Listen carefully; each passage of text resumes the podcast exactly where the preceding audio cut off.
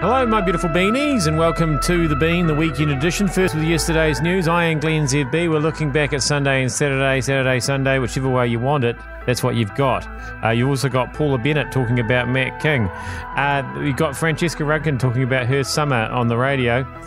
Uh, Margaret Atwood of uh, the Handmaid's Tale fame, and also Marian Keyes, another uh, prominent author. All on the show. Ah, so much stuff so much cricket as well, and we actually have won a couple of games, so that's nice. Wonder where the coach is. Jeremy, what happened? How can we turn around in the one day form of the game? Are we just a better side at the 50 overs? Well, I think it's a couple of things. Yeah, we probably are a little bit better. I think our, our roles are more distinguished, you know, the jobs of the various players. I mean, for example, Taylor last night in the last two games has seen the the innings right to a close. Uh, very different kind of circumstances. I thought last night's was even better, actually. Had to do it a lot more on his own. Um, and look, but the, the main thing, Martin, we've actually we've beaten aside a capable team of decent players, um, and, we, and we've kind of also just started to unlock. We've been locked in a battle with ourselves, I think, over the T20 and I think we've started to solve some of those things and not quite so edgy and anxious and apprehensive and losing a wee bit of blurred focus, you know, blurred focus.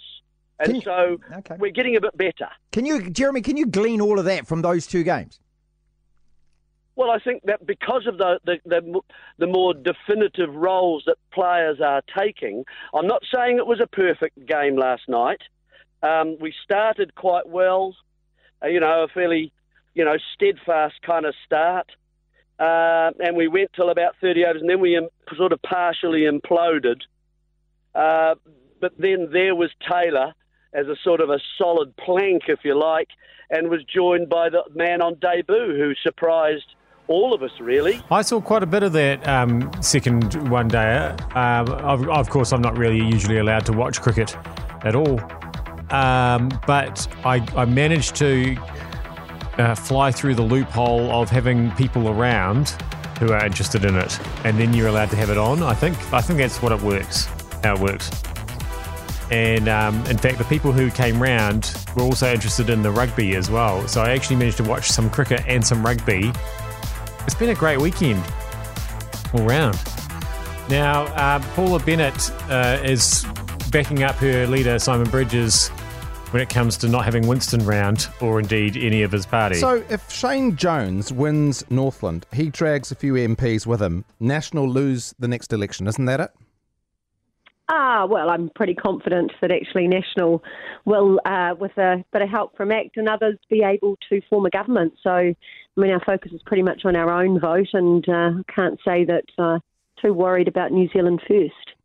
Interesting that they're putting so much emphasis on uh, Northland in the last week or two, because what, certainly what we've been hearing before that was that they were well over five percent and they didn't have to worry. And now there's none of that talk from them. They uh, mm. they must be freely admitting that they're well under five, which is certainly what the polls all say. Yeah, and um, and it's come down to that sort of lifeline for them at some level. Of course, I mean, it's all a mixture of formulas, and, and, and you've, you've got ACT, as you mentioned, and ACT may well be a beneficiary of the announcement not to go with Winston. But I, I think you might have ignored the idea of what the maths might mean because the 5% won't matter if Shane Jones wins Northland. Surely that um, scenario must have played a part uh, in, a, in your debate within caucus I, about what you, about what you decided regarding Winston.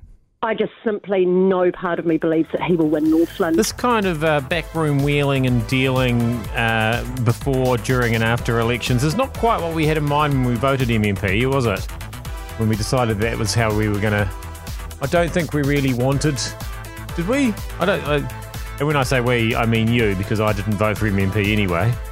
Uh, uh, pretty happy with how the summer's gone so far. It's been hot, it's been sunny, um, lost a few trees along the way, unfortunately.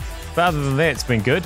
Uh, it's been nice having Francesca hosting, hosting, Saturday mornings. We snuck in two quick trips to Tauranga and the Hawke's Bay to see our parents and grandparents, and we did the same things there. Although we also did some amazing day tramps. Those photos from my friends I mentioned, in those photos, they were doing the same things I was, just in different landscapes. Our cities and towns are far from perfect. And we spend quite a bit of time during the year lamenting the lack of bold, forward thinking vision. And then fret when it arrives and proves inconvenient. And my city is a case in point. The city of cones is a nightmare to get around at the moment, with seemingly every day seeing another road closure in our compact CBD. So, it's a good time to remember that New Zealand is at its best in summer. At its best because we're all out and about and can really see who our communities are. People like those at the pool on Thursday. And at its best because in summer it's easier to take advantage of all the things around us we can do, which sometimes you need a staycation to appreciate. So, this one's for all the people who don't often get thanked the lifeguards, the librarians, the people building and looking after our tracks and trails and cycleways, the park rangers. Thank you. It has been a wonderful summer. And thanks to you too for letting me crash the party. Jack will be back next week. Uh, that's Jack Tame she's talking about. Uh, I don't know if you remember him. Tall, tall bloke, uh, youthful uh, demeanour. You, you must remember. I know it's been a while. Anyway, he'll be back next next week, allegedly. Um, now, in the meantime, uh, we've got a Sunday morning show, and uh, Margaret Atwood, author of The Handmaid's Tale, which has gone on to be a, even a bigger TV program than it was a book, I think. There was the whole impeachment of Donald Trump and then no sentencing. And uh, there was a Republican senator there by the name of Lamar Alexander. Uh, who all the way through has um, been saying, well, yes, there's you know, there's things to answer here, but let's not go there because this could tear the country apart. And I noted after the decision was made that a lot of people um, praise his words in you know calming everything. But do you believe that the country is already torn apart? yeah, well, well, well, well the, re- the reason I, the reason I thought about you is that, of course, your book, uh, The Handmaid's Tale, is about a country that tears itself apart and then uh, recreates itself. And uh, you've uh, you have said this before. It, so you are you would the country actually physically tear itself apart like it might have, well, like it did in your books? Could it? Could that happen? Yeah. Is what you're asking? Yeah. Uh, well, sure. I mean, anything can happen. We've seen it in history. Uh, I, I don't happen to believe that that's going to happen this time around because I believe the army will remain loyal to the Constitution. Hmm.